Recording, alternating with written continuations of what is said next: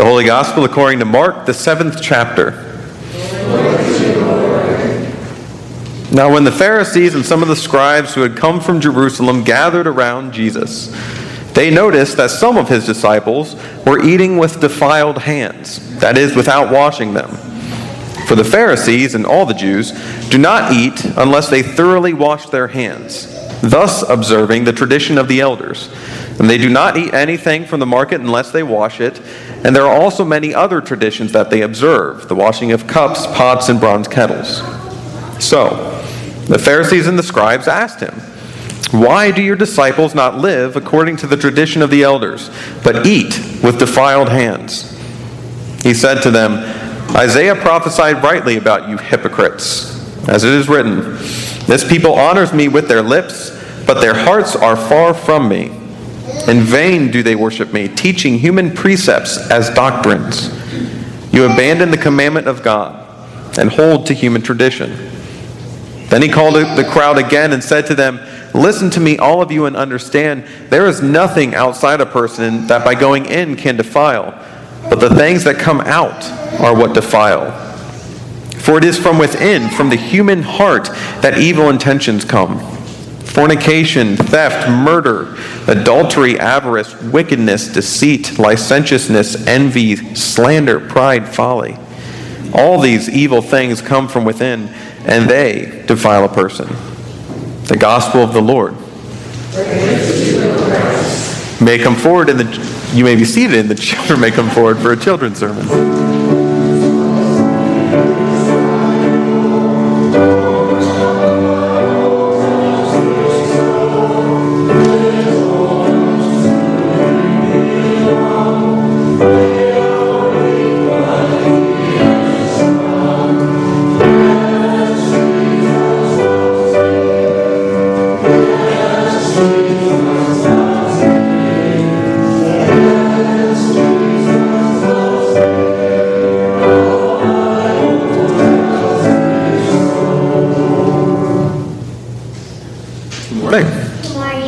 How are you? Good.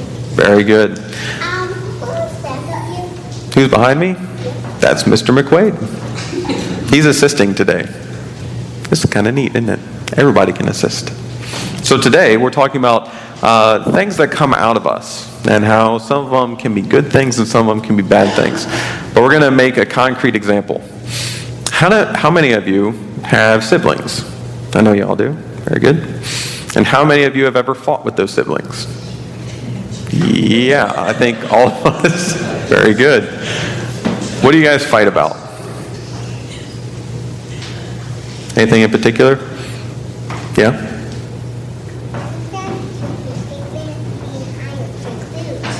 Oh, yeah? So you just kind of fight about a lot of different things? Can I tell you what me and my brothers used to fight about? We used to fight about sharing a lot. Yeah, that, I, it sounds like there's some similarities here. We had just a few toy tractors. I like toy tractors. We had a few toy tractors growing up. And I would be playing with the tractor, minding my own business, and sometimes it was the other way around. But I would be playing with the tractor, minding my own business. And my brother would want to play with me. And I'd say, No, I'm just playing by myself. And he'd say, I want to play with you. I want to play with you. No, I'm playing by myself. Then he'd grab the tractor and he'd run off. Now, how do you think I reacted? What did I do? Feel sad. Yeah, I felt sad. What else did I do? I got up and I ran after him, right? and, and before you know it, it started off kind of fun, right? Like we take the tractor, and before you know it, we're fighting, and mom comes in and she yells at us, and we have to break it up, and no one gets to play with the tractor. Does that sound familiar?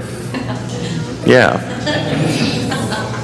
In today's gospel, we learn that what comes out of us can be harmful. What comes out of us uh, can hurt others. When I take your toy tractor or when I take something of yours, uh, it hurts you, right? It makes you sad. And at the same time, it causes us to fight with one another. But, but, if I would share a little bit more, and my brother would uh, be a little more kind and respect my space, we could get along. Because, believe it or not, there's plenty of times when we played together really well. And we played apart really well. So, this week, uh, as you're playing with your friends, because I know you guys are back in school or at least back with uh, a similar group of friends and all that kind of good stuff, as you're playing with your friends, I want you to think what can I do to be nice to this other person? What can I do to play well with this other person? So the things that come out of you are good things. Sound good? Sounds simple, I know. But it's hard, and we know that too. It'll be all right. A bus? That'll be tomorrow. The buses will be out tomorrow.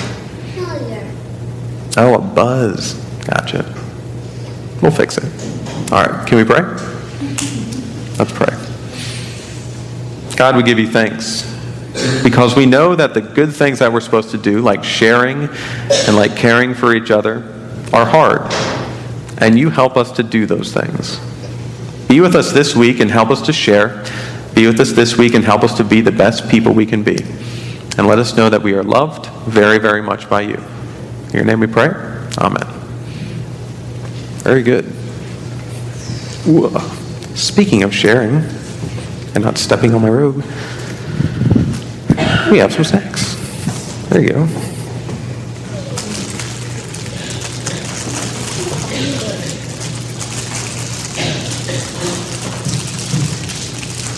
Very good.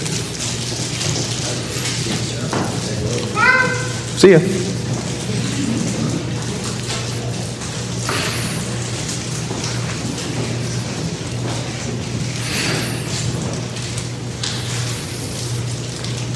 The name of Jesus. Amen. So, coincidentally, before uh, service this morning, uh, I was talking with a few folks about uh, farming stories. And today we're going to open kind of with not a story, but kind of a farming concept that I think a lot of you are probably going to be familiar with. Um, there's two there's more than two, but there's two predominant schools of thought uh, that I've experienced in my life when it comes to working on machinery. And uh, the first one was taught to me by my dad. And he never really came out and said it, uh, but he always taught me that working on machinery first was a necessity, right? You work on the stuff because it breaks inevitably and you have to keep going. But with a healthy appreciation for the dangers involved and a healthy appreciation for what you definitely do not know, working on machines is possible and fun. You can have an adventure with it. Now, the adventure is frustrating. Like I know, the adventure is very frustrating. When something breaks and you're trying to take off crops and it's 12:30 at night and you can't see the part, let alone fix the part, it's frustrating. But also in those moments is adventure. Incredible, incredible adventure. I mean, you I remember being with my dad sitting in the pickup and we're driving to who knows where because the only other farmer up at 12:30 at night has this part and they're willing to loan us that part, you know, as long as we trade him for something, I don't know. And we're driving off and I'm looking at him and he's looking at me. He's like, "Isn't this fun?" now he kind of meant it sarcastically, but kind of yeah. You never know where you're going to end up in life when when all of a sudden you're you're fixing a machine you're at 12:30 at night and it's kind of fun. It's frustrating it's dangerous, but it can be fun. There's another school of thought when it comes to fixing machines, and this one a lot of people have.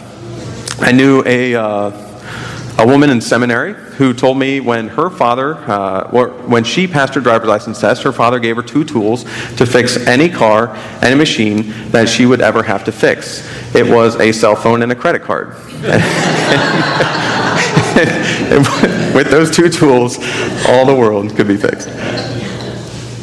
Now, yes, we laugh. And this school of thought takes place in my life too, because I don't have all the tools, I don't have all the knowledge, and I do have a healthy appreciation for what I do not know. And so from time to time, uh, I need to use the phone and the credit card to get the things fixed. But in between these two schools of thought, in between the one where uh, working on machines is a healthy adventure, and in between the ones where, well, we'd rather not crack that mystery today, let's let someone else with the knowledge do these things, comes an understanding of how we look at the world, right? With one understanding of the world, uh, machines are possible to fix. And with another understanding of the world, yes, things can be fixed, but probably not by my hands. It's in between these two things uh, that uh, we can often see ourselves as Christians looking at the world. Yes, some things may be changed in this world, and what do you know? Our hands are capable of doing it. And yes, some things may be changed in this world, but probably not us. In today's scripture, I think the two things, the two uh, experiences that uh, the gospel is bouncing between is predominantly what's happening inside the crowd, inside the people. It's not just about what things, uh, what defiles someone. It's not just about what's coming out. I think it's about how people see the world. And I think it's about how people touch the world, how people interact with it. The first one is kind of implied. In that, in that first experience, how people see the world. That's what's implied by how the traditions, how uh, the law, not traditions, how the laws of God have been transformed into traditions. And so, how people see the world, at least how that crowd saw the world, the ones that were very concerned with the defiling of hands, but not necessarily with the well being of people, they saw the world as if I simply ascribed to these things and never flinch from them, if I wash my hands in this way, if I, if I act this way in the temple, that's all I have to do. That's it. It's kind of like never uncovering the mystery of a machine. If it's done, it's done. I don't need to think about it. I don't need to touch it. I don't need to do it. But Christ kind of points us to another side of things. It's not enough to simply obey the law because the law won't always point you exactly where you need to go. You need to obey the one who created this law. You need to obey the one and subscribe to the one, follow the one who creates these things, who creates these good things. The reason that Christ was so impactful into our lives as Christians was that all of a sudden we had someone to act like. We weren't trying to fit simply into a law. We weren't trying to fit simply into uh, a threshold of purity or impurity. Rather, we were trying to be like, like Christ, like Christ for one another.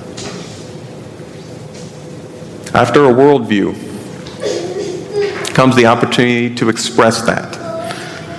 And that's where that defiling thing comes in. What comes out of you or what doesn't come out of you can damage and hurt the world. This is incredible power. All of a sudden, uh, the people uh, that Jesus is talking to have this understanding, or at least the disciples do, that what you do matters. It's not that you're some being in the world, like just kind of trying to get by. I'm going to rise, do my work, I'm going to go to sleep, I'm going to repeat the cycle until I die, because honestly, if I just do what's inside this circle, that's all I'm responsible for. Rather, you are your brother's keeper. What happens to you and what happens to your neighbor should be of equal value to you. What happens to you and what happens to your neighbor should be of equal value to you what comes out of a person. And then Jesus lists a whole list of relationships, of ways of interacting with one another. What happens to a person, both you and someone else, comes out of you. It's sprung up from you. So, what do we do with this? Do we go into a healthy adventure or do we call someone and call the mechanic? As Christians, do we say that it is our hands that will touch everything in this world and we are the ones through whom or through which the world will be changed? Or do we say it can't possibly be our hands? Honestly, do a little bit of both.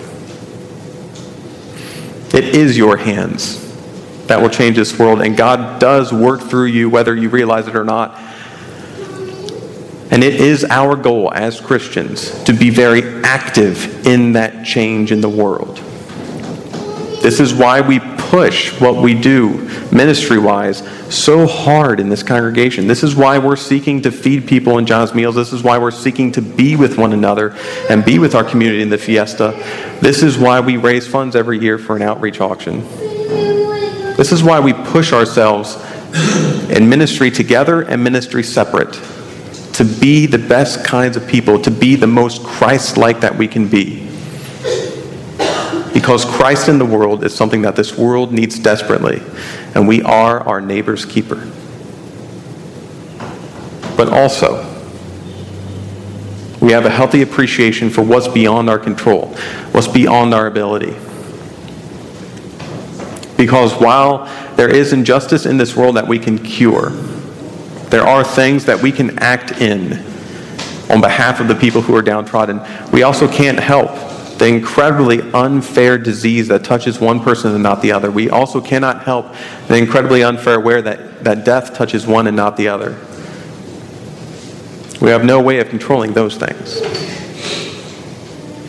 But in the midst of it, in the midst of it, we are the body and blood of Christ, fed and nourished by that blood, and then sent out to be Christ in the world, to be Christ's movement to our neighbor and to our friends, to our neighbors and our enemies. We have incredible, incredible responsibility. But, lest that responsibility weigh so heavy on your shoulders that you don't know how to move. Every once in a while, when you're sitting next to your neighbor in a truck at 12:30 in the morning, look at one another and say, "Isn't this fun?" I have no idea where this life of Christ is going to lead you. I have no idea what you're going to be called to do in the next moment, let alone the next day. But we can have fun with this. Let yourself be swept up in the adventure that it is being a Christian. And I pray that you and I might inspire one another, might laugh with one another, even in the midst of some really frustrating experiences. At least enough to know that things are going to be okay as we are called to be the body of Christ in this world. Amen.